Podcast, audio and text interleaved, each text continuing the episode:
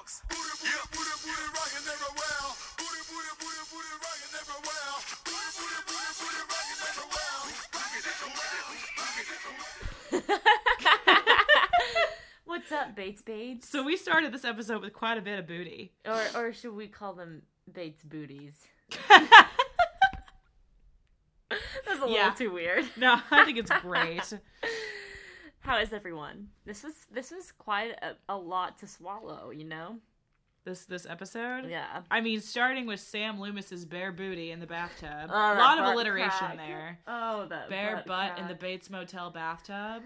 that butt crack though, I can't handle. I don't know why you're so so freaked out about like Sam Loomis's butt crack. Like it could have been chicks.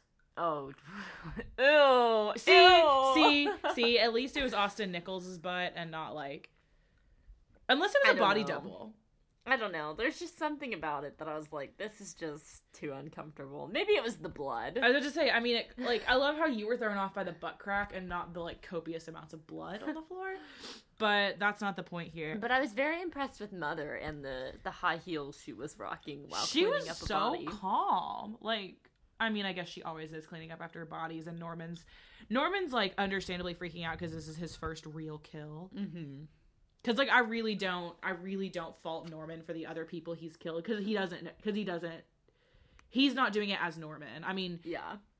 if you want to talk physicality, Norman Bates is murdering these people because it's his body. Like, you know, it's his. Mm-hmm. But we already discussed It's- that it's- Mother it's a very a complicated- person. It's very complicated, but like, I mean, from a legal standpoint, it was Norman Bates. right? But even then, It is. it we'll is s- tricky, we'll and like, the, and he wouldn't, judges rule. and they wouldn't prosecute him for like honest, like obviously he's not mentally stable. Like Right. he doesn't even need to like he would plead insanity. Like that's that's what happens in Psycho. You know, they don't put him in prison; they put him in a Well, I've just I feel like since this episode focused a lot on mother son relationships, do you want to tell a story about your mom?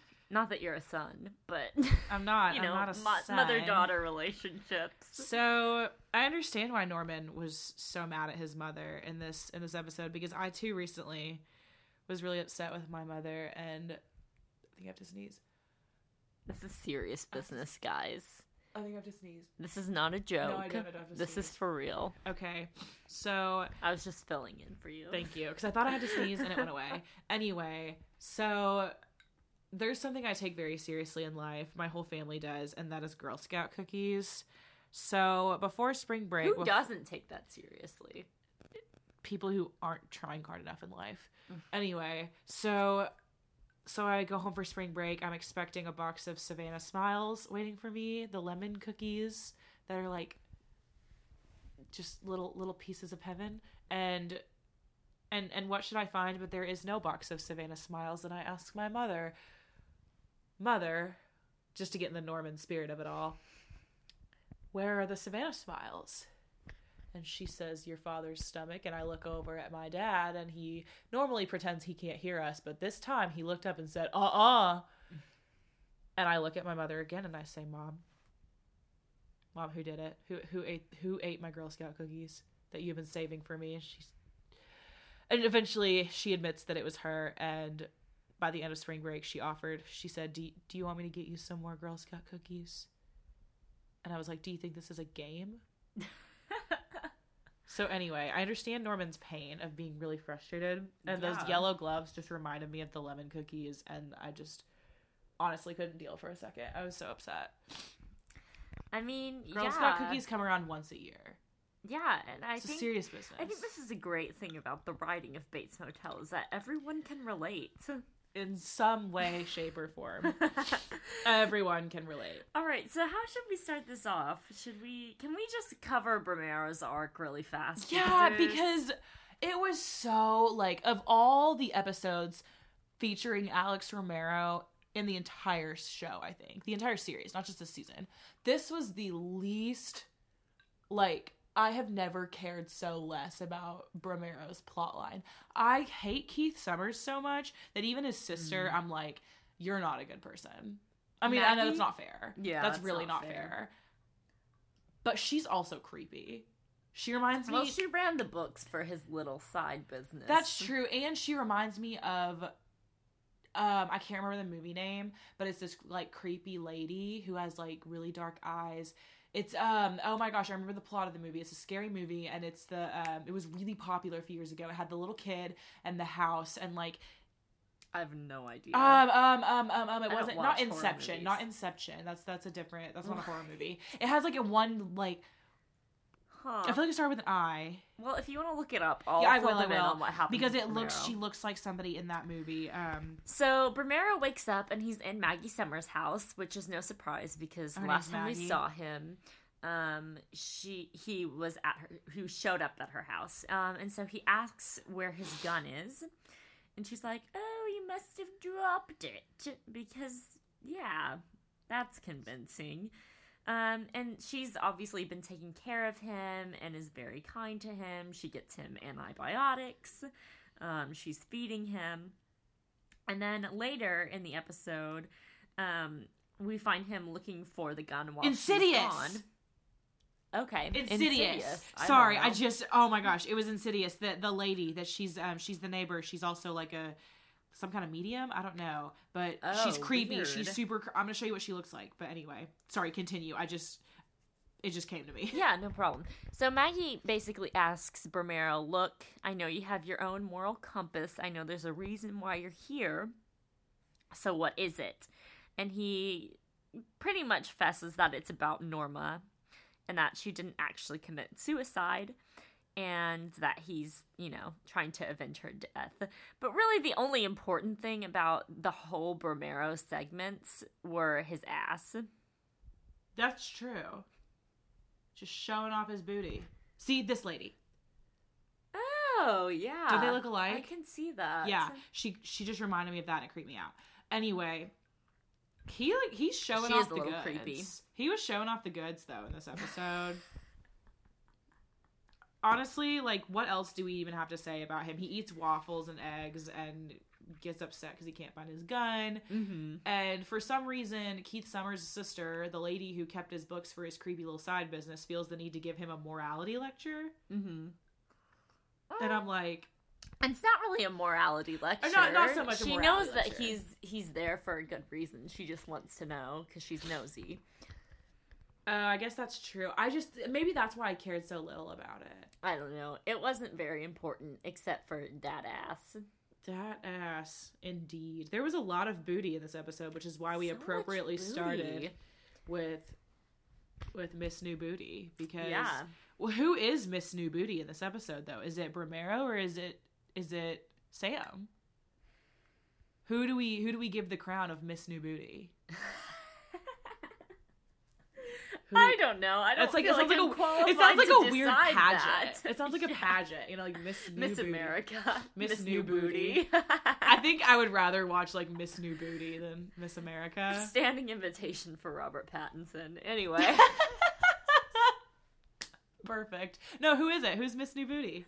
Sam or Romero? Who do who do we give it to? Because I mean, because Sam like, well, Sam's dead, so I feel like Bramero gets it by default. well, but Sam's like Sam like we had like a bare butt. You know, like we, we got we got it was the full too goods. much. Maybe maybe that's true. Maybe like maybe I less like is a more. modest. Maybe less is more.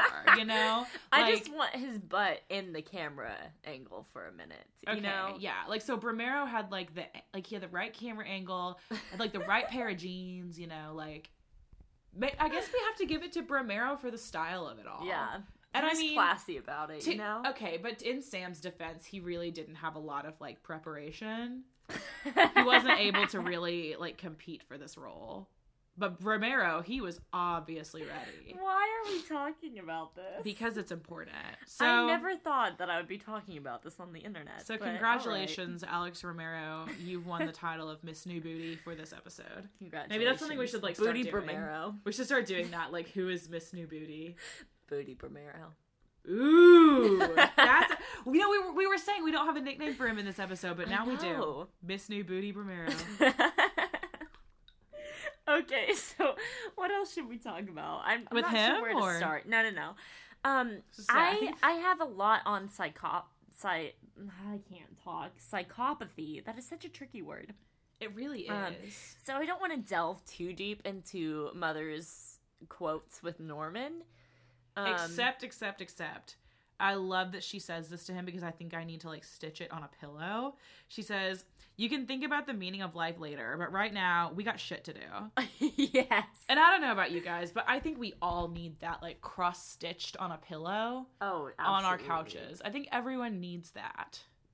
You can think about for the, my existential crises. that happen like daily. Yep. Same, honestly. I had an existential crisis like in the middle of this episode. It was really Every time I watched it. Yeah. It was really random too. Anyway. Also, I almost cried, and we'll. I'll. That will probably. oh, I did again. cry. Yeah, because you love Dylan. Honestly. Okay, in my defense, you love Norman and you've gotten so many good Norman moments this season. This was Dylan's episode to shine, and I loved it. Should we talk about No, let's not talk about Dylan just yet. Okay, Um, so let's just kind of skim over the first few scenes because I want to come back to it later. Oh, I do too. I just really Um, needed to bring that forward Yeah, because totally. we So- all need that. Yeah, so that quote is when we see Sam's booty in all its glory or grossness. I Um, mean, he didn't take the title though. no, but he Not was, this time, Sam. he's he's um what's it called runner up Runner up. honorable mention. He got honorable mention for Miss New Booty. and so they try to dispose of his body in the woods. Miss New Um, Body. Please stop. they want to get rid of his ass. so he was the loser. Like, we gotta dispose of the loser. The losers So- and haters. We're never gonna get through this. God. okay, so they see the police um, pulling a body from the pond. Now I'm gonna say booty every time I'm trying to say body. Uh, Jim Blackwell wasn't even in the pageant. no. Um, He didn't even get to compete. and so Norman freaks out because he's like, "Oh my gosh, they're pulling a body out of the pond," um, and they and they dispose of um, Sam's booty hmm um, in a well in That's the what happens when you don't win Miss New Booty. Just dump your body.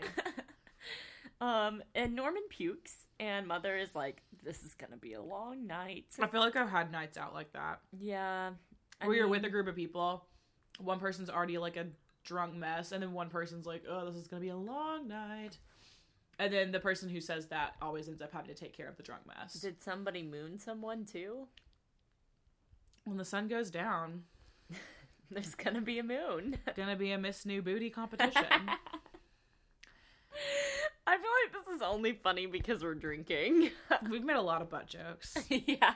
It would be funny anytime. Let's be real. I love butt jokes. I don't know why.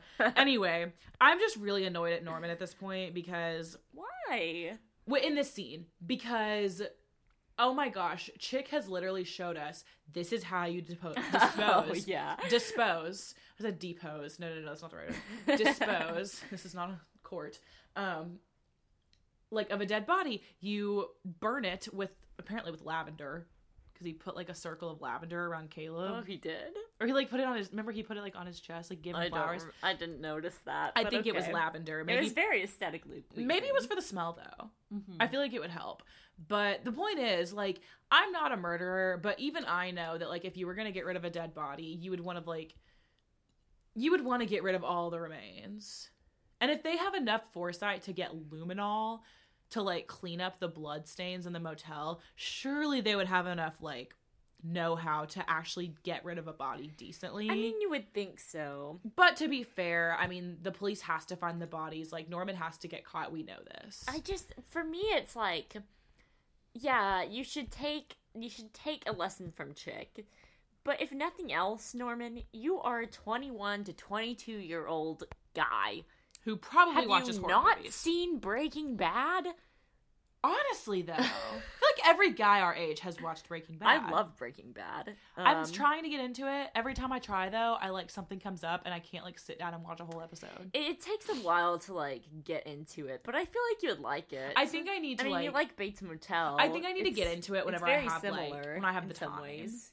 Yeah, to like focus in because I never really have the time to like pay attention to it. yeah, yeah. I get that. Maybe this summer or something. Yeah, just, like- binge watching it is probably the best anyway. that's but what I've heard. Anyway, we got to get back. Right. Um, so is not a Breaking Norman like freaks out, um, which is understandable. I get you, Norman. I'm always there. Um, and then Mother slaps him, and then he slaps her back. they have a little slap fight. They did have a slap. It's like the the James Corden. slapstick humor. The, oh, you didn't. It's like the James Corden John Krasinski sketch where they're like doing the Gone with the Wind thing and Oh, they just yeah. slapping each other in the face. Rhett, Rhett, where should I go? What should I do? Frankly, my dear, I don't give a damn. they slap each other. I didn't actually slap her. I slapped my hand.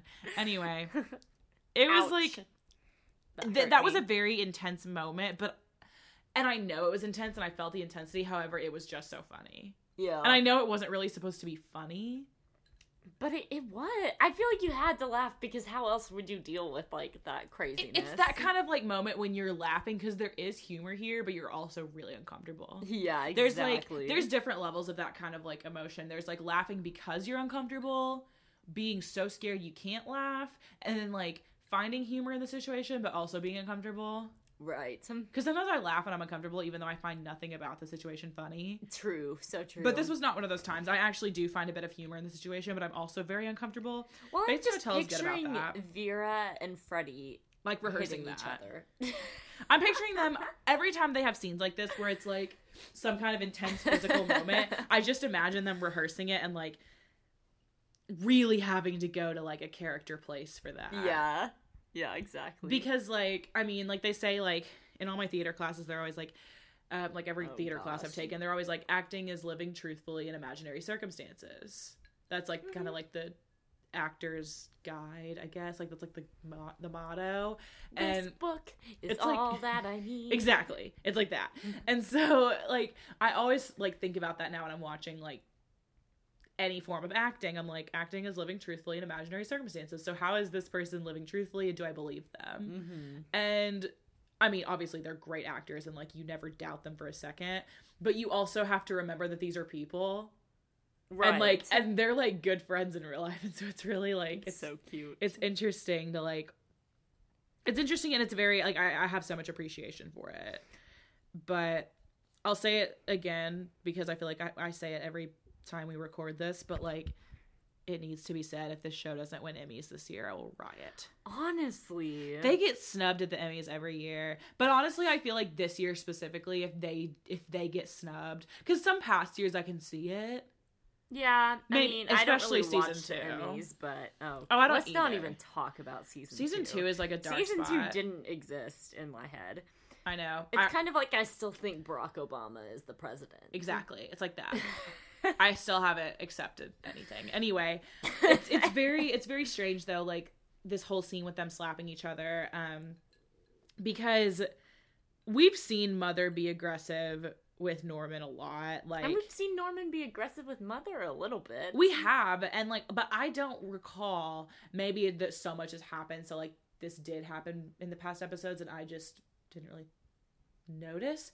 But I don't recall a slap in the face is a really insulting physical act. Mm-hmm. It is very insulting. It's like because it's one thing to hit someone like punch them or something, but slapping has so much connotation to it. right. A slap in the face is a is a chosen action. Like it, when it's in like a movie It's or TV show, shame. it is. A slap is chosen for a reason. Like if she just wanted to hurt him, she would like hit him on the head or like slap him upside the head or something. punch but a him. slap in the face, like a slap on the cheek, is It's a slap in the face. it. Yeah, that's like why that expression exists. And so, I don't think we've seen her slap him in the face I don't think we have. or anything that insulting. Not even like she says things that she doesn't mean. She's very ca- like mother's very careless in her words. Then again, so was Norma. But like we have not seen her be so intentionally disrespectful and like That's really true. And then she kind of slips up and mentions that she can't remember where she put the luminol, which I know this is like throwback to episode one of this Yeah. season. But he asked her, "Why do we have luminol?" Like or And whatever, never- and she's like, "I don't know. I don't know what that is." And so I'm wondering if that's going to come back at some point, or if it's kind of just like going to be dropped from now on. Um, because he kind of has a reaction to it, but then he just says, "Maybe I should just turn myself in," which she obviously reacts to in a flammable way. I didn't know how else to phrase that. flammable. That's a that's a pretty good word for that. Let's talk about also what she says after that. When she says, "Do you want me to take over for a little while?" Oh yeah. Okay, because Mm. There were there were a lot of things alarming about the way this this line was delivered. And first of all the line itself is really like unsettling. But second of all she delivers it like she's saying like do you want me to do the laundry today? I, I really don't mind. Or like right, you want me like to go something so simple. you want me to go get groceries? I really don't mind. Mm-hmm. you want me to go get the whiskey tonight? I don't mind. You know like she Wait. says it That happened. It did. she says it like I would say like that, something like that to you. Like, Mhm. hey, I'll go get I don't know, like something. Like I'll I'll do this favor for like for you. yeah. Something that's No gonna help both of us. Yeah. yeah, like she says it like it's just a simple favor. And I think it like it I think what's so funny is because like I really am trying more and more to like put mother as her own person within him. But like Right. this that line for some reason really separated them Oh yeah. to me really separated them in personality because for a while you know i really have had it in my head you know that she's there to help him cope Yeah, and uh, But that's now- interesting that you say that because I want to come back to this idea. Okay. So let's hold on to that. Yeah. Um, but let's just kind of cover some more of the story so we can get Yeah. into the good stuff. oh let's talk about lady sheriff Lady Sheriff. Yes. she is okay i don't like lady sheriff and here i liked her at first i think the actor's doing a fine job oh yeah. but I don't like her, and the reason is this always bothers me about TV sheriffs too, or like TV cops or detectives that do this. Like, I've I've mentioned Pretty Little Liars on the show before. I'm sorry, I'm a trash person and I still watch it. I don't even know if I'm gonna watch the rest of it at this point, but like I do know that in one season there's this detective lady who's always asking them really like loaded questions, like she already knows the answer she wants to hear, and the and that makes the girls nervous because they don't really know what to tell her sometimes because they really mm-hmm. don't have an answer, like they're really not guilty of something but she thinks they are, and so she asks them these like browbeating questions and they get nervous, so they answer as if they're guilty just because they're nervous and scared. Yeah. Like if someone's talking to you like they're questioning you all the time, that's really like upsetting. Like I know I I would probably get nervous and be like, uh, I don't know what I was doing two hours ago. Probably napping.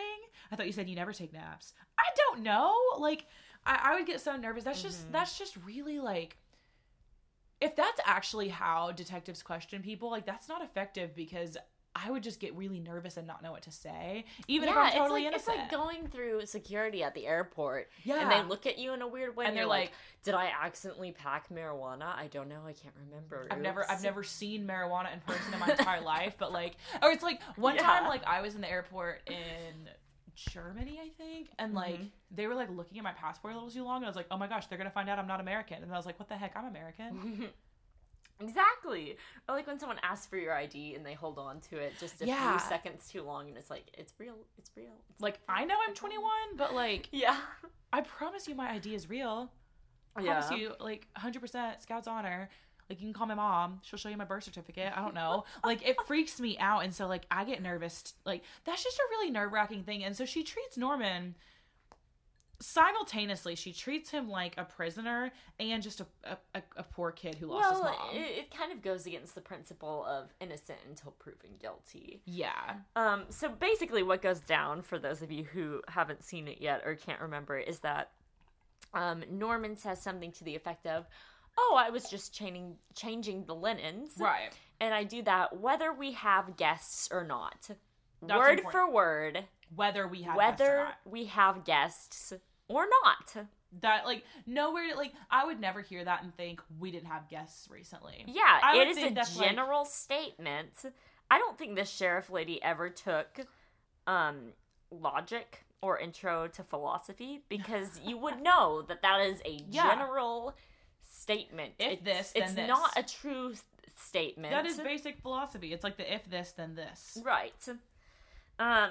So anyway, There's a musical called If Then. she then later on in the scene is like, "I thought you said you didn't have any guests." He's like, when did I say that? poor Norman. Yeah. She's making him so nervous, and so she makes him think he think he's lying, and he's not. He hasn't lied to her once in this scene either. That's has he? true. Mm-mm. He's withheld, but he hasn't lied to her once. Yeah. I mean, I guess he lied about changing the linens because he. Well, actually, no. He he just said it's linen day. Yeah. He never said he was just changing them. He just said it's linen day. yeah. That could mean I'm gonna do it later. Like that. He never specified. So he was. I don't think he was intentionally careful, but I will say I'm so proud of Norman because he told he told the truth the whole time. Mm-hmm. You know, like so many times Norman has like lied to protect himself, even though telling the truth really wouldn't have incriminated him. Just like this, like yeah, a couple came, had a had their own little you know visit. That weird little face that facial the little Freddie. Highmore face of like they came here to like have sex and leave, and he's just like, Oh, What did- what did he say? What was the line? man. what was the line? It, it was a quick one. Oh yeah, it was a quick one. Ew. And so like clearly, you know, like probably a good time to have that day. face, though, I love it. Yeah, love and it so, like- much. he's so awkward about talking about sex. And it's and like another thing about that is even if he did say we didn't have guests, he came out of like well, he didn't come out of cabin 12. It looked like he was coming out of like cabin 12 though. Mm-hmm. And if he only had one cabin occupied, that that still would make sense that like that no one had like that he was changing sheets in a room no one stayed in. That Yeah. that's like totally normal. Mhm. I don't know why this lady is so like cuz I mean I mean we know that Norman's guilty of these crimes well, mother and Norman. We know they're guilty but like but it just really seems like she does not have enough evidence. she really doesn't. And maybe maybe make him that's on the feel incriminated at all. maybe that's on the writers a little bit, you know, because okay, anyone might have a motel address feel if they're traveling. That's not incriminating to me. Like if he had I the mean, Bates it is Motel. suspicious, but that doesn't mean that Norman has anything. I was about to to say that it. could just mean that he's friends with Romero. Romero's from White Pine Bay, and I mean I know like Romero's um Norma's husband, and like, but he could easily Romero could be saying like, hey, if you're gonna break out, like I know my son-in-law barely takes care of the motel. You could stay in it for like a night. He Yeah. would never notice. Mhm. So like it really easily could be that Norman has no idea. Yeah, I mean, it's just it's too soon for her to tell anything. But, she's so she- suspicious She of gives him. him the update on Jim, saying that they found his body. You know, they found multiple bodies in the lake. okay, Dead um, bodies? in Norman's Yes, Norman. He, yeah, he goes, dead bodies? And I'm like, no, just a bunch of teens hanging out. Yes, dead bodies. Not dead booties. Well, both. Dead booties on dead bodies. Ew. None of them were up for the title, though. Sorry. Romero Romero won the crown this episode. Mhm. Anything else to say about the sheriff? I'm kind of over her. I don't even want to. Honestly, talk about I'm her over her too. I really just like. I just don't think she has enough cause to be questioning him. I mean, I know we know he's guilty, but like. But she doesn't have a reason to think so. Right. Makes me wonder if she's like this with literally everyone.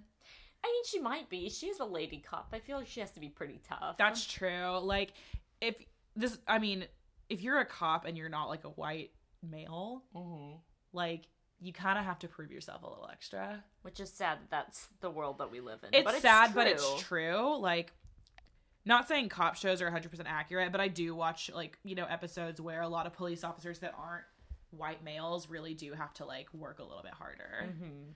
Like Juliet and Psych, you know? Oh, People don't take her seriously a lot. Cause she's a woman. because she's a cute little girl. Because she's cute and she's a girl, but she's like a total badass. Yeah, definitely. Anyway, So let's move on. Speaking of bodies, washing my hands of her. Norman buries Norma's body in the woods. does it and I count gotta as burying say- when you leave the face open? I don't know. Maybe he put That was- dirt over the little shroud blanket thing that he threw. I don't know. That was. I weird. just want to say it was very aesthetically pleasing. Whoever was the DP did a great job. But at the same oh, time, also shout out to Freddie it was Highmore. very morbid. Shout out to Freddie Highmore for doing the te- uh, the teleplay for this episode. Oh yeah, that's right. I keep forgetting about that. Just we forgot to mention that. So just Yeah. since you said whoever, I mean, I don't think, I don't know if he designed or I guess He did not direct it. he did not direct the episode or direct the photography, but No, but whoever, it was very beautiful. whoever did, but It he was did. stunning Yeah. in more ways than one. Oh wow. What's so funny is I thought to myself, why does Norman just have a wheelchair in his house? What like who just has a wheelchair in their house? That that's not like around. Well, I thought who has a wheelchair in their house that has no family members that are disabled? And then I thought to myself, why am I questioning that why this guy has a wheelchair in his house? He has his dead mother in his house. True. Why am I questioning something as honestly not that random as a wheelchair? I mean, yeah, you could get a wheelchair at like I mean- a thrift shop. We have one at my house, but that's because my mom had surgery at one point. like I guess like maybe if uh, maybe we we gotta move the plot along. we missed the episode where Dylan had surgery. So yeah, something. Anyway, like um, um. So t- speaking of Dylan, he shows up. Oh. So do you wanna you wanna talk about this? oh Dylan, oh Dylan, I was so happy but so scared for his life. Yeah, I mean, the whole time that he was there, I was like, Dylan's gonna die. No, I'm he's gonna die. I'm but serious. if he dies, I'm gonna be really sad. I was ready to cry whenever he hit him over the head later, but we'll t- we'll Oh, get there. But like everything about Dylan's arc on this episode, just if you, I, I don't understand how you can not like Dylan or at least not feel for him. Maybe I can understand if you don't like him. I guess personality, but how do you not feel for him? Hmm. Dylan, I mean, we love Dylan. I Okay. mean, he's Dylan. That line, I was like, oh gosh. Anyway, I had like a personal crisis right before this. I have it in my notes. I had a weird personal crisis watching him bury Norma's body. I was like, that's so weird that we leave behind bodies on the earth, and I had like a crisis. Oh, anyway, dear. we're gonna move on to Dylan. We I can talk about this later. we will. I I wonder. So like my first thought with Dylan, the way he's like he is terrified of Norman, but he's it, it, he has such a mix of emotions when he sees Norman cuz he you can tell he wants he's to so like calm though. he wants to hug him, he wants to be his brother, but he's also scared and worried and not sure what to expect when he goes up in that house because to Dylan and to a normal person at all, it's weird to still be living in that big, creepy, empty house after your mom tried to kill you in it. Well, from the police report, Mm. we know that we- we know what really happened, but like if you're looking at it objectively, your mom tried to kill both of you in that house, and you want to stay there Good alone. point. Good point. Like that's not right. And so Dylan's got a lot of emotions there and he um so I think I mean I mean given their conversation on the phone last week when he's like she killed herself tragedies that's why they are so horrible. Like ESPN Norman. I love that line so much. Anyway, he knows that like she didn't kill herself. he knows that um but does he or actually does he fully know that? And does he does he know that Norman for sure did it? I think he wants to believe that Norman didn't do it, but he knows better at this point. I think he knows Norman did it, but what he doesn't know is does Norman know Right. that he did it? And I think I think what that's, the question here. Dylan, I mean, uh, it's it doesn't take a genius if I mean, it does not take a genius to figure it out that Norman did it, but I think Dylan doesn't want to blame him for it because Dylan also knows he probably has no idea he did it. exactly. And so, and that's, and like, Dylan has such a huge heart. Anyway, there's like, I mean, there's Norma's shoes on the floor in the house. Mm-hmm. Like, everything's a mess. everything's a huge mess. And like, dead flowers everywhere. dead bodies. No, just kidding. dead booties. dead booties. Anyway, um, so then like, so then he like he's just trying to make conversation. He's like, "Are you still going to therapy?" And he's like, Mm. But he tells Norman that Norman's an uncle. Oh my gosh, that was a sweet little moment. I It was really uncomfortable because any normal siblings would be like over the moon. But Norman has not I- smiled.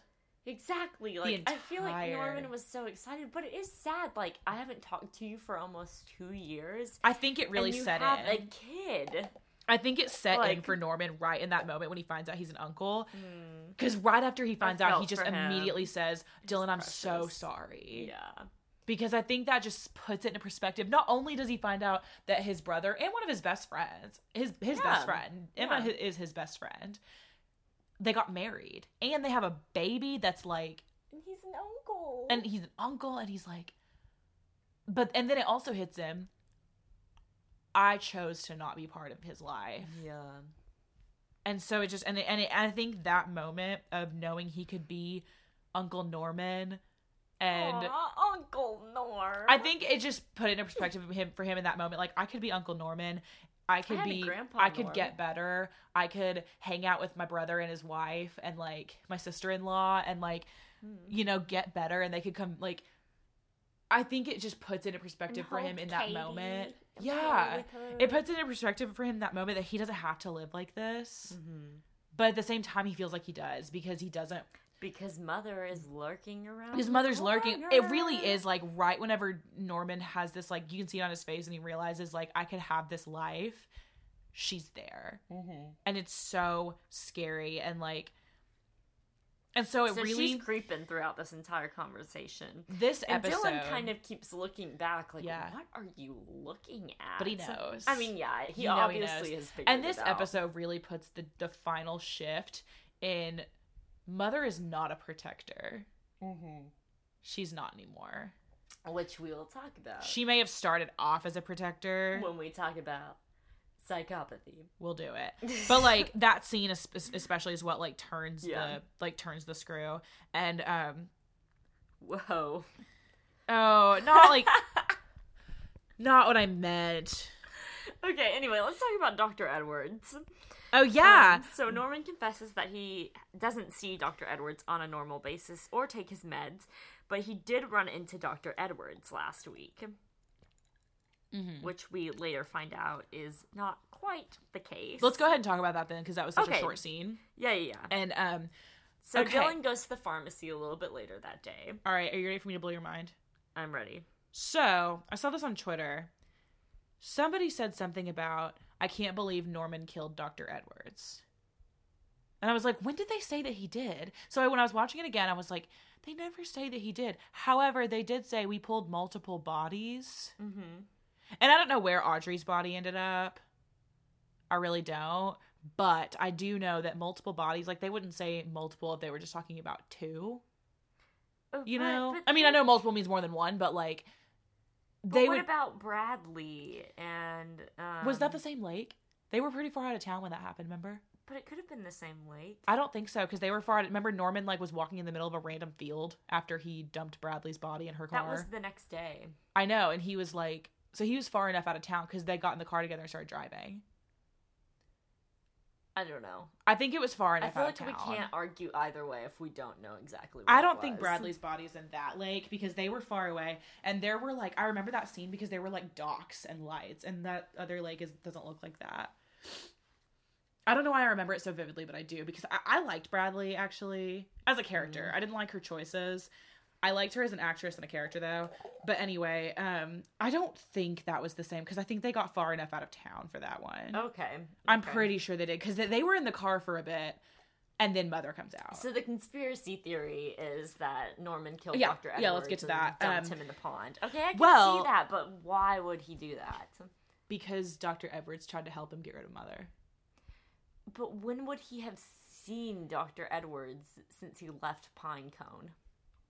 He might have gone back for some therapies. Oh, he was going back for therapy sessions. Mm-hmm. He may have been going back after Mother died, but he doesn't remember that. If Norman kills Dr. Edwards, Here's what I think. Okay, I'm gonna be so mad. here's what I think happened.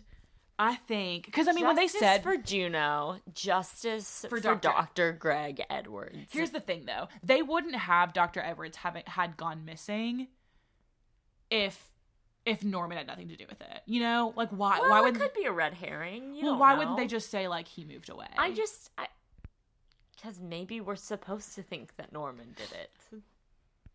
Well, I think he did because it makes sense. You know, mother mother kills people who are either threatening to Norman or threatening to the relationship between mother and Norman. Mm-hmm. So, I think what we're starting to see is before it was mother killing people that were threatening to Norman, mm-hmm. like Jim or like Jim Blackwell. He was mm-hmm. threatening to Norman's life. However, Dylan is not threatening to Norman's life. He is threatening to his relationship with mother. Mm-hmm. Dr. Edwards is not threatening to Norman's life. I mean, I, you don't have to argue with me about I like, just the think possibility of it. I just don't want it to be true. Oh, I don't either. Absolutely not. I love Dr. I Edwards. love Dr. Edwards. But I think that they're setting it up that way. But what if Dr. Edwards just ran away and he's gonna like come back miraculously and everything's gonna be okay? I know that's what you want he's to gonna happen. take care of Norman and Norman's gonna get better and then he's gonna be Uncle Norman. What if Dr. But what if Dr. Edwards has a brother that's going to take care of Norman? A twin brother. So we'll have the same actor. I don't know. I don't know. I, I hope it's a red herring because I love him. But if we're thinking about it realistically from the pattern of the show, I think that they're trying to set up for us that, like, Norman was behind that because it makes sense. It makes sense. I don't want it to be true. Like, I honestly got really upset. just. I let's stop talking about this because you're not letting me live in denial. Okay. I'm really, I'm not. I, So, okay, so where do we go from there then? um. Okay. So um, back to the scene that we were Oh, talking Madeline. about earlier. No, no, no. Oh no, that's not we need next. to we need to jump back. Oh, Um. what did we miss? Um. So when Dylan first shows up, bad notes today. um, you know, mother's creeping, and Norman says, "I do sometimes miss Wow. our mother." And I feel like that "our" is in italics because he kind of says it as a little jab towards Towards mother. mother, um, which Oh, she gets a little angry about. And then Dylan says pretty much right after that, I don't think you're well, Norman, which he said quite a few times. He's Oh, even said it in the past few seasons. Um, and Dylan is like, you know what? Like, let's let's figure this out. Like, you shouldn't be living here alone. Um, so, He's like, not We'll, alone. we'll talk about like you you moving somewhere and Norman is basically like I can't deal I got to take a nap which honestly Norman I feel you I feel you I also when I can't face my adult responsibilities just want to take a nap Don't we all? So he takes a nap, and mother wakes him up, mhm and oh gosh, I hated I hated mother so so much in this scene when she's like, I mean, I would I was like he's he says she says he's never understood us, and I'm like Uh-huh. I don't think anyone ever has or will. to be honest. But like like it's not just Dylan. Literally no one understands your creepy ass relationship. But like except for people on Tumblr that freaks me out. It really does. Like there are actually people on the internet who think shipping incest is okay. There is never like a justification for that. That is disturbing. Like I want to find every single person that ships that on Tumblr and just invite them to church. yeah you people need Jesus Like y'all need Jesus. But like anyway um like can I interest y'all in a Bible? while Norman is sleeping y'all can ship Mary Which is Joseph. interesting that I just said that because that references a scene I'm about to talk about. But anyway, I'm getting ahead of myself. While Norman is sleeping, Dylan goes into Norma's room and Oh. just loses it. Do you want to tell them what happens? So like that scene's so conflicting for me because it's I feel so sad for Dylan because this is such an emotional moment for him. And I think like what I was telling you earlier is like there's such a huge moral question here in this scene that I don't even think like like if they had actually put it in the dialogue it would have been way too on the nose. I think they they illustrate it so beautifully in this scene mm-hmm. without even having to like say the question out loud. But like but you can tell what's going on internally with Dylan. Like Max is a great actor. You can really tell like that he has such a vivid inner life as Dylan and like Yeah. he what's going on there in that scene is he you know he's thinking to himself, if I hadn't left, this wouldn't have happened. Right. However, and that's the thing. That's the thing. Dylan left Norma because he really just couldn't do it anymore. He had put up with so much for her. Norma was not a good person. I don't care if you like her as a character. She's a great character. She was not a good person. No. She Which we can talk about in a different episode. At some point. absolutely was she a sympathetic person? Yeah. Was she a good person? No. And and Dylan knows that even though he loved her as his mother, he knows she's a terrible person and she does not have the best interest at heart for for Norman. And Dylan loves Norman so much that like he just couldn't watch that anymore. And he also couldn't stand by while they committed crimes together. And mm-hmm. like and and it was their cutesy little secret Right. and it was disgust it was disgusting and like dylan knows that and he really just couldn't and they were always shutting him out and he just couldn't deal with it anymore and so he left her but not norman and you know he's just thinking in that moment if i hadn't done what was best for me this wouldn't have happened but here's the thing one i'm sure dylan wanted to leave so many times before that Mhm. Two, it doesn't matter if Dylan left. She was still gonna die. Like Norman was still going to kill her. That Yeah. it was like all the signs were there. He was still gonna do it. Like it was there was nothing Dylan could have done. But is that fair for Dylan to have to think that's that doing what was best for him is the cause of this? Because it's not. It's absolutely not. And I've been watching 13 Reasons Why as well, and so it's like it's just this like really heavy moral question of is it my job to sacrifice my own well-being or just eh, like is is it my fault when something bad happens that I could have prevented? And I think the answer is no. You know, like just because you could have prevented it doesn't mean it's your fault that it happened.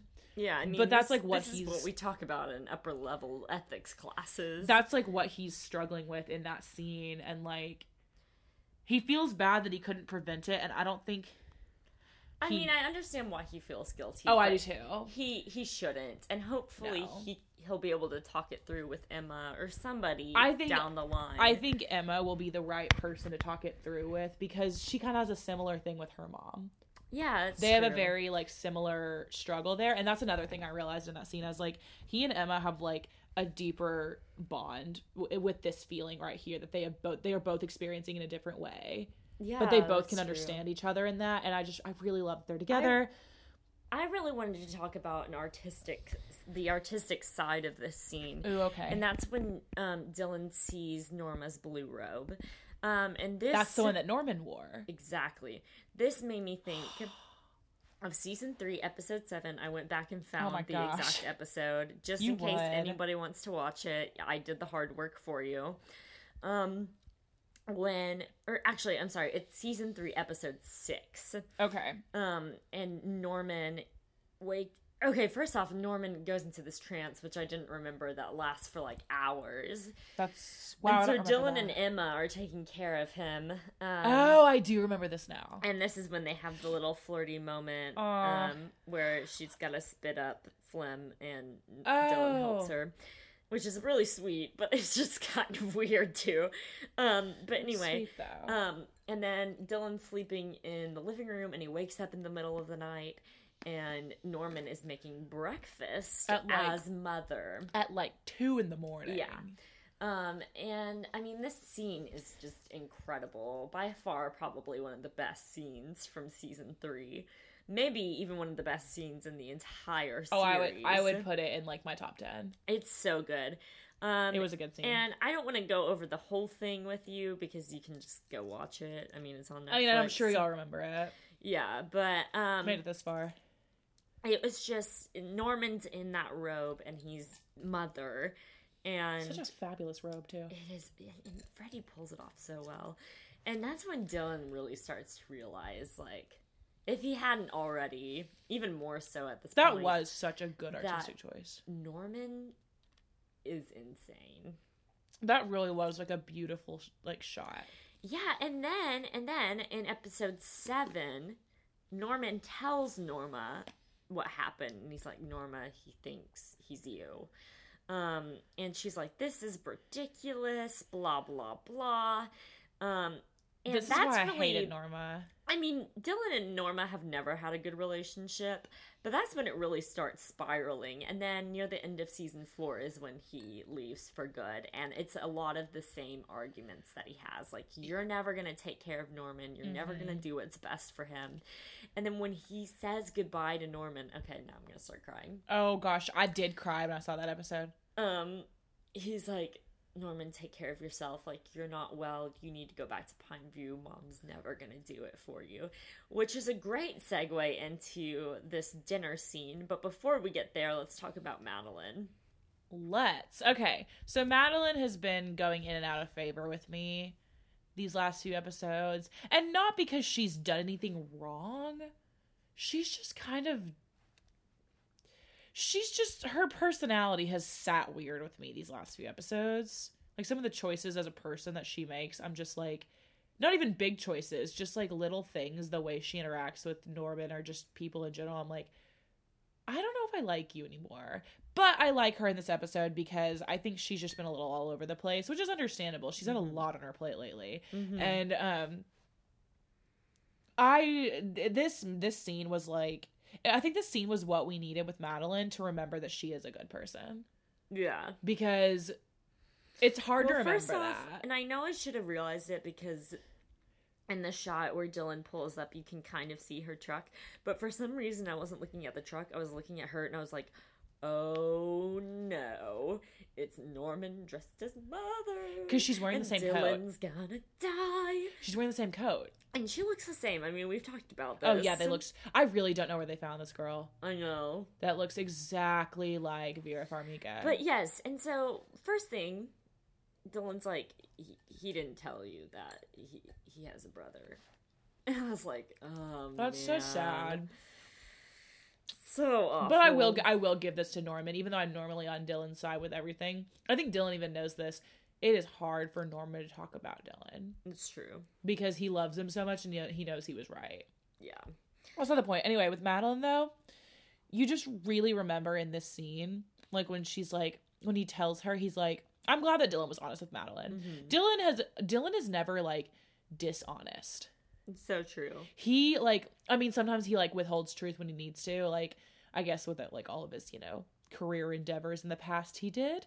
But like, Yeah. Dylan tells the truth when he like when you know, you know when characters lie and that where they really just don't need to. He always tells the truth and like he straight up tells her like because he can see that she cares about him. He's like Norman is not well. Like he is he has mental issues mm-hmm. and and she just she just immediately goes, "Oh my gosh! Like I had no idea." Yeah.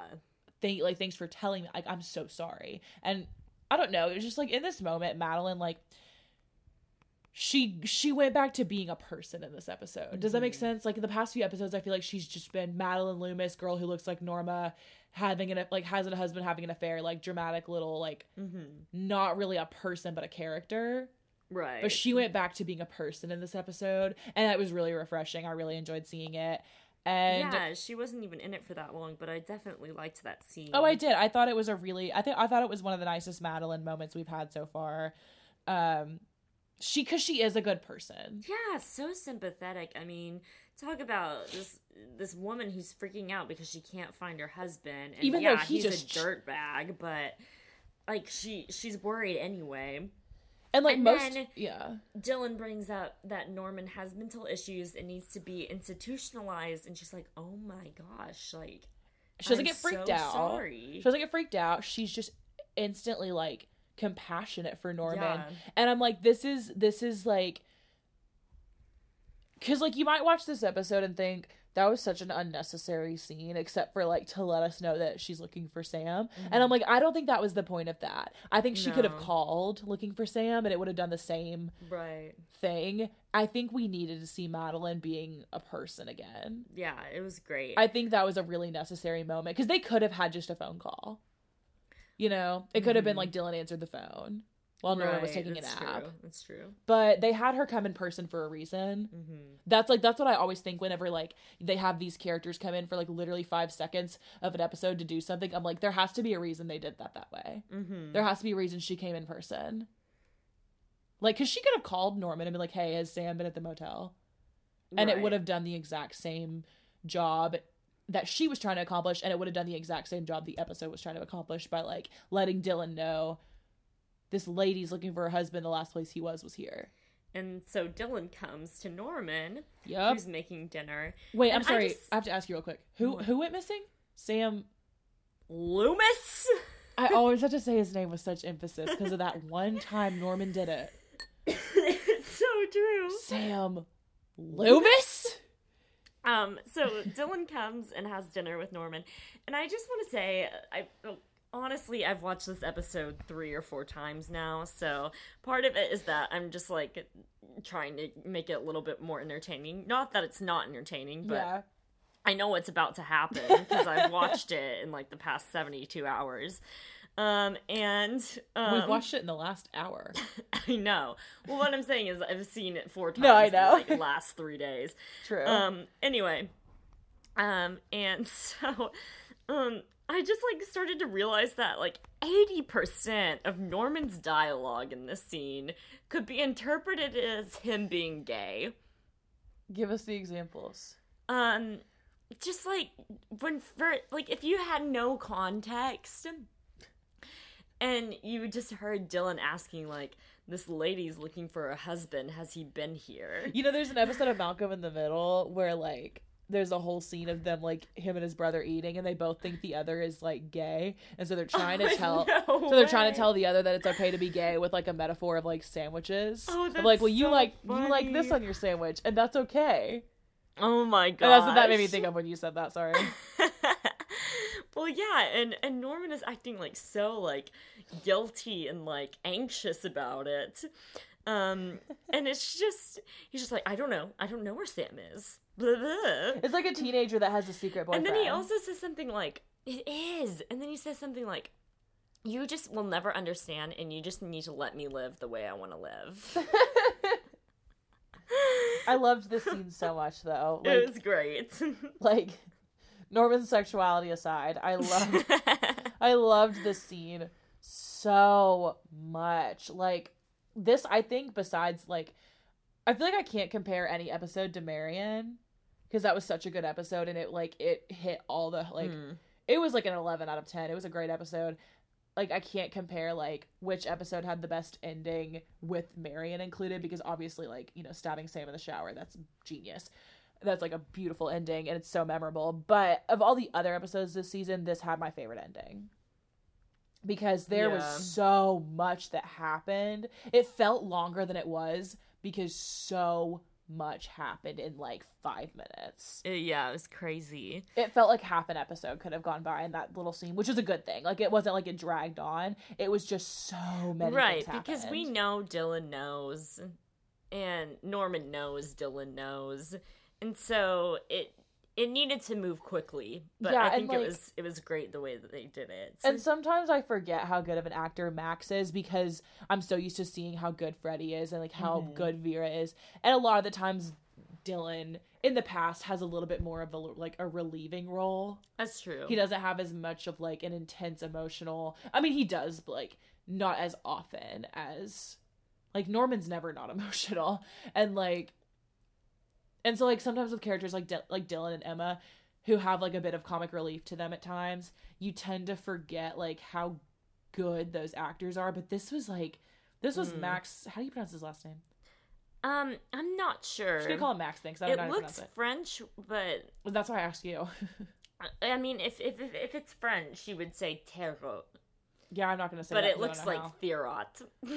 I don't. I don't know. I just know that I'm just gonna call him Max. Then Max is such a gifted actor. Max, come on our And, show like- and tell us how to say your last name. Please do. He's such a gifted actor, and this this scene is probably one of his best on the entire. I mean, show. of course he's a gifted actor. He was in a movie with Vin Diesel. the pacifier was a brilliant like piece of art. I just made myself laugh. Okay, anyway. The best thing about that movie too is they find a swastika in his locker, and the and their first thing is not to go to like he's in the Sound of Music, the, the musical the school's putting on. No, their first thought is why the hell is there a swastika in his locker? Is he a Nazi? Yep. I'm just like, oh boy. Anyway, one of the best parts of this whole scene is when Dylan stands up out of his chair and goes and sits in the chair closer to him and like looks him in the eye. And he's like, please take one of these. in front of me. Yeah, so he asks him to take his meds, which I thought was really sweet. Um, you know, he's just like, I just want you to get better, Norman. Um, and I think right before that, Norman says, I wrote down what he said. He says, Stop trying to confuse me and stop meddling with the truth. I know you care about me, but you will never understand and let me live how I need to live. And so, and and Norman, meanwhile, is like totally like tearing up about this whole. I I, mean, he's been tearing up the entire episode, and so is Dylan, which of course is understandable. I mean, it's very it emotional. Such an emotional scene. Um, but I mean, it's it's just like it's like when I don't know, being the younger sibling, like I've had those moments of like my my sister just like and not necessarily like making me like confess like you know because i'm guilty of killing sam loomis Oh, I am. but I am totally guilty of killing Sam Loomis. No, just kidding. I, I've never known anyone named Sam Loomis. um but just like that moment when she's like you know did you eat the last cookie and you're like an eight year old and you don't know how to contain your emotions and so you just start crying because you're getting blamed for something has that ever happened to you My sister blamed me for everything, so yes. yeah so i i felt him you know um Yeah. I get that. Like, yeah, being the younger sibling, you really like sometimes when your older siblings are trying to look out for you and you're just kind of like stop talking you're just kind of frustrated i don't know i, I feel like that like i get that but at the same time like it's so it, this scene is so loaded oh totally i mean but There's i'm so- just saying yeah. no i, I, get that at some degree it's very relatable and that's i think so And that's kind of why I was like, yeah, I feel you, Norman. Like, I kind of understand how you feel like you're being Yeah. ganged up on. Um, but yeah, and so yeah, Norman asks him to take his meds, which made me think of Silver Linings Playbook. When Pat just says, I don't feel good when I'm on them, Mom. I don't feel good. I'm so much clearer without them, Mom. They make me bloated. I don't like the way it makes me look. that is such a good book that that is such a good book I think that might actually be from the movie, but there's something similar in the book. bradley cooper did a good job in that Bradley, movie jennifer lawrence was you. jennifer lawrence was really bad in that movie Bradley but- really carried that movie. oh my gosh one of my, one of my professors referenced between two ferns No way. yeah it was weird anyway So for those of you who don't know what we're talking about, Zach Galifianakis, who co-starred in um, the Hangover movies with Bradley Cooper, does he's hilarious. He does these like little shorts, I guess. It's like- would call them. I feel like a lot of people know about Between Two Ferns, but if you don't, it's like a Look it up. it's like an inter it's like it's like they're scripted interviews, so they're like intentionally really uncomfortable. So he's had one with like Hillary Clinton, Barack That one was good. Obama. Anyone else?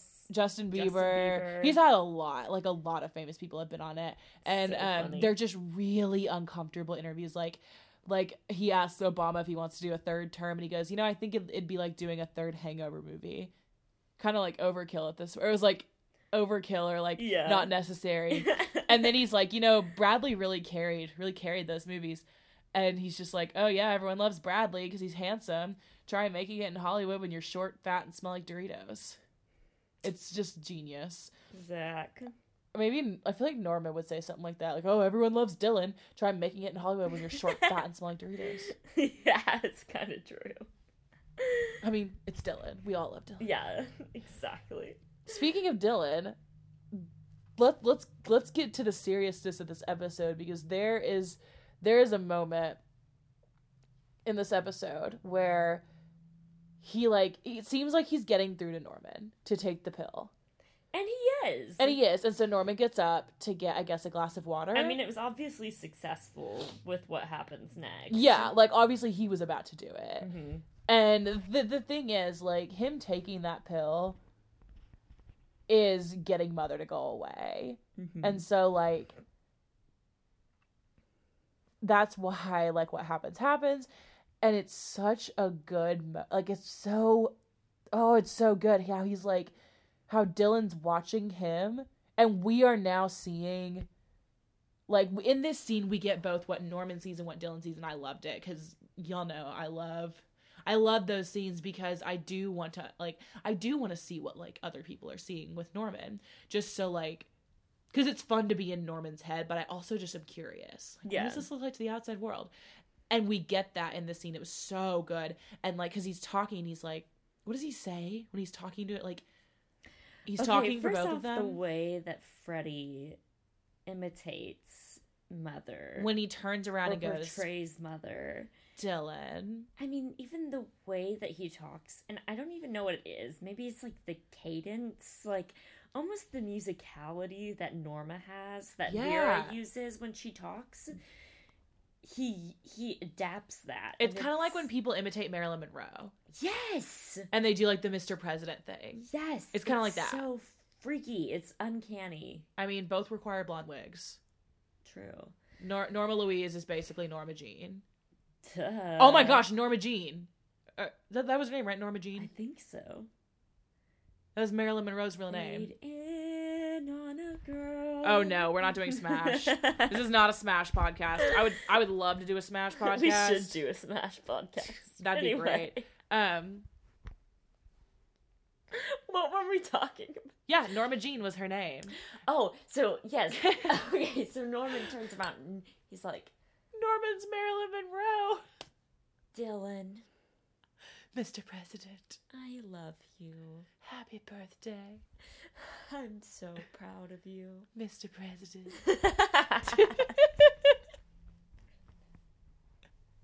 We're never gonna get through this episode. it is though. It's like it's like people doing a Marilyn Monroe impression. Except way better. Except yeah, he pulls it off. Anyway. it's a it's like a stock character though. Yeah. And he's like, you know, I'm so proud of you. I love you. You always mean well. I know this because you've always meant well. Um and he's just like, but unfortunately, and I want to talk about this line later. So, just Yeah. we'll we'll hold on to it. Um but he says, unfortunately, I can only be a mother to one person Ugh. and you're getting in the way. Wham! Whiskey glass like to the glasses. head. Yeah.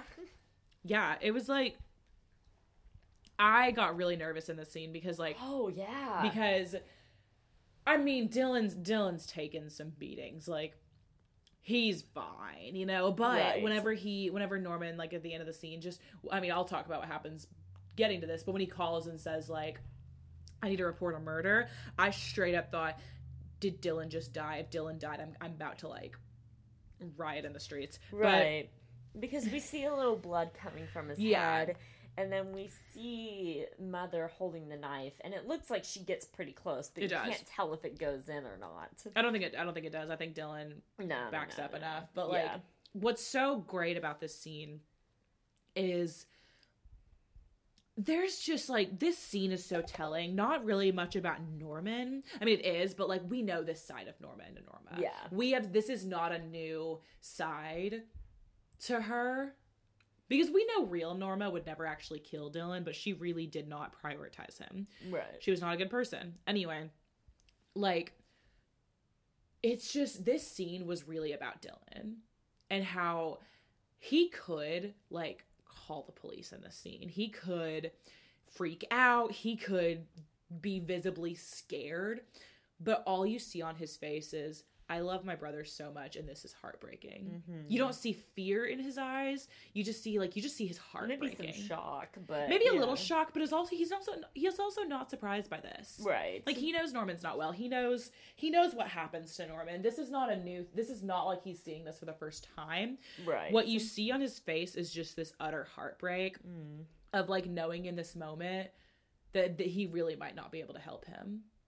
You know, because he Yeah. ha- he the last time he tried to help him it, ba- it like they they their relationship was gone. Yeah. And he, I think Dylan had a hope in coming to see Norman. And like you can just kind of see the hope fading and like and just a genuine fear of like not a fear for his life or anything, but a fear that his brother will never be okay. And and I have a brother and so like I just I mean, I guess anyone with a sibling knows like even if you're not that close to your sibling, like that's a that's a lot. That's heavy.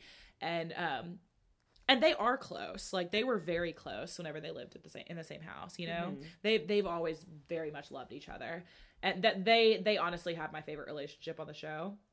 The, Yeah. the Dylan Norman relationship is one of my favorites, Right. and and so I think this scene is so interesting to to focus in on Dylan because even when Norman calls the police, Dylan, I mean, he's still shocked and he's he's he has like like a bit of a head wound, but like we've seen Dylan get worse. Like he's Yeah. okay, and so like he just does not like he doesn't do or say anything, and you got it like and so I like I keep wondering why, and I wonder if he isn't doing doing or saying anything because he knows that like he might attack or if he doesn't know what to do or say, or if he really is just waiting for Norman to like calm down.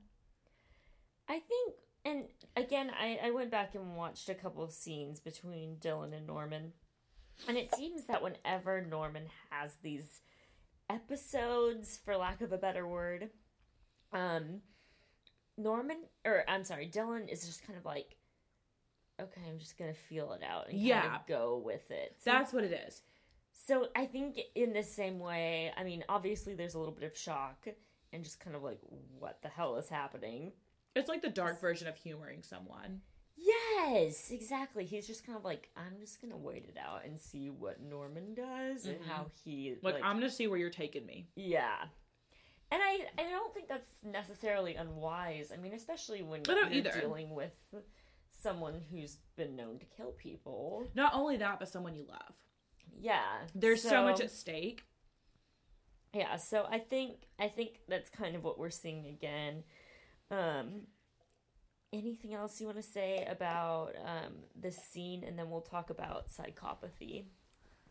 Um, I feel like we should save the last line for the very end. Okay. When he calls the police. dude that was intense. Oh, okay, was let's like, I talk about- this is happening. Let's talk about psych- yeah okay. psych- psychopathy. i know it's not psychopathy. I thought it was for the longest time but i was wrong okay where i'm getting most of my information about psychopathy is um, from the dsm again um, and also um, i love this podcast Remind us what DSM stands for. diagnostic frick Okay, it's not that important. I was just curious. okay something manual it's Statistic? yeah maybe I don't know. um Thought of it's, an S it's word. used by psychologists and psychiatrists to diagnose people with different mental conditions and disorders. Um, and so I'm getting information from that, and I'm also, and I don't think this one is the fully updated version, but it's a recent version. Um, and then I'm also getting information from a podcast called Stuff Mom Never Told You from HowStuffWorks.com. Interesting. It is a great podcast. I do not know these people. We are not getting anything from telling you to go. I, to never heard of them. it until right now. Also, I'm pretty sure they're not actually recording episodes anymore. But it's so interesting, especially if you're a feminist in any way, shape, or form. Yeah. Definitely check them out. But they did an episode on, so they they like to talk a lot about um, gender in our society, hence you know feminism. Um, and they did an episode about psychopathy and why it tends to be that the vast majority of those diagnosed are men, um, and how psychopathic traits can be different between men and women. It's very interesting. Um, but they also just had some general information about psychopathy that I used. And so, um, one thing they said is that about 1% of humans Okay. are psychopaths. Now, let's just dispel this rumor now. Being a psychopath does not mean that you are a serial killer or even that you're a killer. You probably will get, like, ha- uh, display some violent traits. But that doesn't mean that you're a murderer. Um, and so, what the DSM says about psychopathy, um, I'm just gonna kind of run through the criteria, and you just think about Mother and tell me if it's true about Okay. her or not. Okay. All right. Got it. Um, okay, so there is a pervasive pattern of disregard for and violation of the rights of others Yeah. uh, um, occurring since 15 years or so, as indicated by three or more of the following. One, failure to conform to social norms with respect to lawful, lawful behaviors as indicated by repeatedly performing acts that are grounds for arrest. Okay. Wasn't he 15 when he killed his dad? We're talking about mother. But I mean, didn't mother do that? Yeah. Was I, he? Yeah. yeah, Was I know. I think he's more like 17, but this is 15 and up. Okay. So, mother mother did kill his dad, right? Yeah. Right. Well, she's done lots of unlawful things. Well, so- yeah, but I mean, I was just thinking of Check. the 15 thing. Um, two, deceitfulness, as indicated by repeatedly lying, um, use of aliases, or conning others for personal profit or pleasure. Wow. Yes or no? Yeah. Okay. Um, I thought that was my answer. Like, wow. like, yeah, that's true. three, impulsivity or failure to plan ahead. Well, considering they can never dispose of a body that well, Yes. that one's like the big, like, winner. Okay, four, irritability and aggressiveness. Well, considering there's been plenty of murders, I would say yes. Yeah, and also repeated physical fights slap fights. and assaults. Five, reckless disregard for safety of self or others. I'd Yep. say yeah. Um, six, consistent irresponsibility, as indicated by repeated failure failure to sustain um, consistent work behavior or honor financial obligations. We see a little bit of that, not so much. Yeah. Seven, lack of remorse, as indicated by being indifferent to or rationalizing having hurt, mistreated, or stolen from another. Yep. This individual is at least 18 years. Uh huh. Uh, there is evidence of conduct disorder, which um, I didn't really look into that much, but it basically means just like having some antisocial behavior. And what what I mean by antisocial is not you go to a party and you're like, when can I leave? Yeah. Um, it's like not having empathy for people right. and just using people for your own gain. Right. Um, and so um, I'd say yes. And then the occurrence of antisocial behavior is not exclusively. Um, okay, so what's that saying? What that is saying, sorry, is that um, it's, it's basically like this is not schizophrenia. Anyway, Yeah. um, or like um, bipolar disorder. Um, so with that, I mean, basically the question I've had for a while is, okay, so the movie that this is based off is called Psycho, but is Norman really a psychopath? And I don't think he is. He's very empathetic. He really cares for people. He's compassionate, and I don't think he's faking those emotions. No, I don't think he is either. I think that mother could definitely be though. and I think that was kind of not like, not in the comedy sense. I can't, for lack of a better word, punchline. Mm-hmm. I think that was kind of like the punchline of Psycho was that, you know, first of all, you're not expecting the sweet little motel manager to be the psycho. Second of all, it's not really him that's the psycho. It's that other personality. Like that's what they tell you in the end of Psycho. So I think that's always kind of been the punchline. Yeah, so I just want to give um, some lines that I think really reflect this theory. From this episode. Yeah, from this episode. Um, the first one is that she says to Norman, um, I know you're in shock. Big deal. You'll live. Oh. You can think about the meaning of life later, but right now, we got shit to do. still my favorite line in this entire It's a great line. show. But big deal, you'll live. And she's like, by the way, like rubbing the blood off of his face, which is With her yellow gloves. Yes. We have some yellow gloves. We do, and I think we need to throw them out. Anyway, I think we do. um, so that's the first one that's like big deal, like just regardless, like ruthless when it comes to you just killed someone. Yeah. Um, then she compares the in the situation to Santa Claus. That was such a weird line for me, and I'm not gonna lie. I think, I think it fell flat. That line. I think it did. But I kind of, uh, the more I watched it, the more I was like, okay, it kind of makes sense. Side note on that though, just just real quick because I forgot to say this earlier. Earlier in regards to this line and the if I had a quarter, I'd make a wish. Oh wait, I'm gonna, I'm gonna Oh, you're talk getting about that? that one. Yeah. Well, I just have a side note as far as writing goes. Mhm. Those were supposed to be jokes, but I think like what the jokes with Norma, like or with Mother, in this earlier season, they kind of landed because you're just figuring out like the the dimensions of Mother. Mm-hmm. But lately, the jokes are kind of falling flat, even though Vera delivers them well. that's the intention. Is that the intention? Because like so. to me, they're just really uh, like. I think they're supposed to make you feel uncomfortable. and Well, it's like, not that they make, "Ugh, but before they made me uncomfortable in a good way, like irritated with her. Okay, then that makes more sense because yeah, like I every time she made a joke, this episode of the last one or the one before, I have been really annoyed with it and I was like are they trying to push like a little bit of comedy there? And I don't think they are. And I guess when you say that, No, because I, think did want to bring it up because I'm really not sure where they're going with that. That No, I think it's supposed to be like, look how irritating she is. Like Norman's irritated with her. We should be annoyed with Which her. Which is why I don't understand how there are still people out there, like fans of the show, that are like, "Oh my gosh, Mother's the best." I'm like, no, So let's talk more about the psychopathic mother. yes, let's. Um, she manipulates Norman into disposing the body by saying that they won't be together anymore if the police find out. And then she says, We don't have time for this emotional bullshit.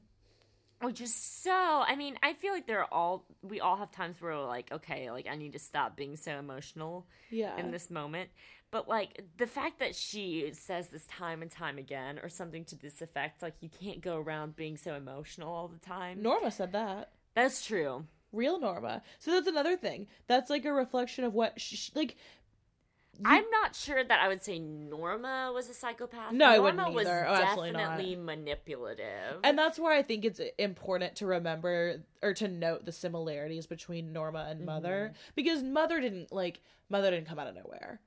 Exactly. This this this image of his own mother is obviously inspired by the real woman and she was not a good person and so like I just think it's important to note the similarity with that because I thought of the same thing whenever like what was that season 1 or 2 when she says you can't go around being so emotional all the time. I think so. Yeah, It was, like really early, on. Like she's been like this his whole life. Yeah, She is she is an abusive person and like that's just important to remember. Like she was not a good person. definitely not a psychopath. I feel like she had enough emotions and social behavior that that Kind of couldn't weird, not a son. exactly. Kind of Um, abusive, not a but psychopath. but I think Mother definitely is, and so Oh yeah. Norman says at the well, "I can't believe I did this." He didn't deserve to die, which is just That another like a argument. folk song. Norman said at the well. At the well, I can't believe he did this. He didn't deserve to die. Um, This whole but- scene sounds like a folk song. Oh, I just realized that. But I mean, in that moment, I really felt for Norman because, I mean, he's What just again so much empathy. Like, and and I know that I'd make a Norman is messed up a lot, but. I, you you just you can't not love him when he says things like that and just like when he he shows that he What cares for people so much. Okay, please. what mummification? Um, and then Mother says, "If I had a quarter, I'd make a wish." And I think that was not really supposed to be humor. I mean, in her mind, it is. Yeah. But I think it was supposed to show you, look, she is antisocial. Like she doesn't She has no social grace. exactly like it's At least it's- Norman can muster up social grace when he Right. needs to. He can't keep it for long, but And so I think that's just another little like, hey, mother's a psychopath, just in case you didn't catch it. yeah. Um, and then later she says to Dylan, which we kind of already talked about this, I am so proud of you. I love you. But Oh. unfortunately, I can only ever be a real mother to one person. My first question is where in the book of motherhood does it say that you can only be a mom to one person? if that's true, me and my siblings gotta battle it out. Yeah, exactly. Um, but I think it's it's interesting that she, you know, supposedly Dylan is mother's son. I, I don't really know how the relationships work there since it's not Norma, but we'll just say yes Yeah. to that. And she's like ruthless about it. She's like, eh, you gotta go. Yeah, like that really s- like that really does separate like mother from Norma in that moment. Mhm. Because no matter like wh- how horrible of like a person Norma was, which she was not a good person, she still wouldn't have killed Dylan. Yeah, never, ever, ever. Although to be fair, she didn't kill Dylan because she knew that he could help her. Yeah, and I think we could dedicate an entire. We really could. I've got to stop saying that because like I really I have so many problems with Norma and I just like more and more like the longer she's dead, the more like I see like online and stuff people are like, "Oh, poor Norma." I'm like, "No. Not poor Norma. She sucks." Anyway, Yeah. um so Yeah, we're we're starting to run out of time. So, Oh. is there anything that you want to say about Bates Um, Motel the musical, or to wrap up this episode? I do just want to say to wrap up the the end scene when Norman calls 911. yes. um because like he says like 911 i'd like to he like he confesses for, to the murder and that was a huge like psycho difference you know he that gets was caught shocker to me. I was did so shocked. See that and at first when he said i, I want to report a murder i thought that dylan was dead for a split 2nd and Mm-hmm. i almost started sobbing like i seriously thought my heart stopped but then you see dylan and like it hit me in that moment when i saw dylan in that last frame of he hasn't seen his brother in almost two years this all happened to him in one day yeah, like that is so much to like. take it. That's so much to take in. So, so where do we go from there? We have to rate the episode now. Oh gosh, what, What what system are we using this episode? booties? Uh, we already crowned a Miss New Booty. How about um? Well, he used like weird candles for that, like Oh, romantic dinner with yeah candelabras. mm-hmm. I give this episode eight out of ten candelabras. Uh, maybe Yeah. maybe seven point five Really? because there were parts of it that I felt like maybe at this point every time Mother's on screen I'm just like get her See, out I think I would give it a nine. I think I'm gonna stay with the eight then, like because like it was a good episode because I love Dylan so much, but Mhm. Mother just drove me crazy this episode. Like oh my gosh, I hated her so much all episode. Well, you know, she tends to do that. she's horrible and like and i love how they're doing it like don't get me wrong but she was so annoying in this episode Mhm. and plus she came way too close to dylan and he's my baby i love him so much and so like and there was a lot of dylan in this episode i'm gonna stick with my 8 out of 10 candelabras Okay, it's fair. It's fair. at first i was gonna say menorah and i'm like that's like the, that's the jewish nope. that's the, same hanukkah thing, I, like mean, I close, I but candelabra. Not quite. I met candelabra, but I was gonna say menorah, and then I was like, wait, no, that's not right. Anything else? what are what are we hoping for now at this point?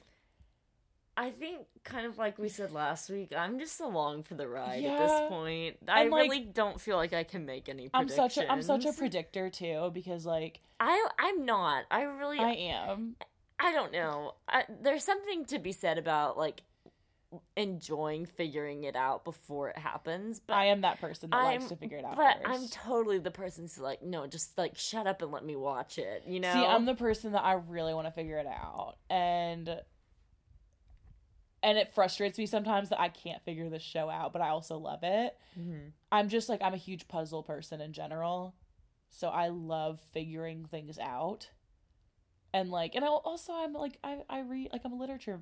I'm not. I'm a creative writing major. I'm a. I'm an English major though, so I read all the time. And so at this point, I try to follow patterns and figure things out. Especially reading Jane Austen novels. That's what I'm doing this semester. They all end the same, but you just figure out how they get there to the Mhm. marriage. And so it's like, when I watch TV shows, I'm like, okay, I know they're gonna get married, but how? And I try to figure it out. Well, here's what I would want to happen. I know what you want Norman takes his medicine. I want that. He moves in with Emma and Dylan. I don't know if I want that with the baby. Uncle to Katie. Shush. This is my this is my version of the story. Okay. Um. And Doctor Edwards isn't missing. He was just on he- yep, he helps Norman with his therapy, and Norman recovers and has a wonderful life. All right. and never comes back to the motel. All right. Here's what I here's what I would like. I do want I want Norman to get better, and I don't want him to live with Dylan and Emma because that's a little weird. But I do want him to be okay to like. I don't know if Norman will ever fully be okay to live on his own. That's the thing. That's why I was like, he needs to be with Dylan and Emma. But okay. But I don't think I want him around the baby all the I time. I thought you would be a great uncle. But all the time with his illness, I don't think he needs to be around that kid all the time. You know, I think maybe he could live with a caretaker, like a like a professional. Oh my gosh, this is turning into me before you. But okay. I haven't seen it. Anyway, well, he could just like, or he could live in a place like Pine View, or like kind of like an assisted living for for young people kind of thing. I think he does need care the rest of his life. He will. But what I want is him to be able to be well enough that he can visit them often. hmm and like and Katie doesn't have to know that Uncle Norman's crazy hmm or that he ever was. She doesn't have to ever know. You know, like she can just know him as Uncle Norman who comes to visit sometimes like everyone else's uncle. hmm He can just be cuz it is weird for a kid to have their uncle live with them growing up. Or it's not weird, but it's like not Full house. but it's not like typical, you know?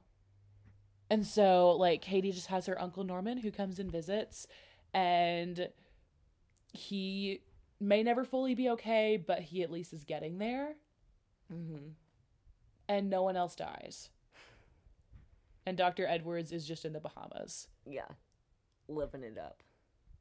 on the beach, parasailing a little bit, you know, learning to cross stitch. I don't know. So He was can- just, he was so just having a cross stitch all of our Yeah. favorite quotes. Exactly. He was just having some stress. You know, he took like a year in isolation. Just hiatus. he had a, he had to deal with a lot of Sabbatical. patience. He needed some time on the Yeah. beach. I get you. Well, tune in next week when Dr. Edwards hopefully returns from the Bahamas. Not And from the dead. that'd be a whole different show. This is not Yeah, a Walking Dead um, podcast. okay, one prediction I do want to make oh, though. okay. The authorities are going to find Norma's body. Like in the ground? Yeah. Oh, okay, okay. Then the last thing we'll, the last prediction we'll make: Will they find it in the ground where he left it, or will they find like will he move it again? Will we see him move it again, and they'll find it like in his house? Well, no, they'll have to find it there because he's he just turned himself in for murder. Yeah. Da, da, da. I'm so excited for next week's episode. Like it just got like these last two episodes have made up for the slow episodes. yeah, definitely. like by far. So tune in next week when a drug dog stumbles upon Norma's creepy frozen body, and because I feel like that's how that would Juno. happen, Justice for Juno. and hopefully we'll see Juno before the show ends. Yeah. Bye. So, bye.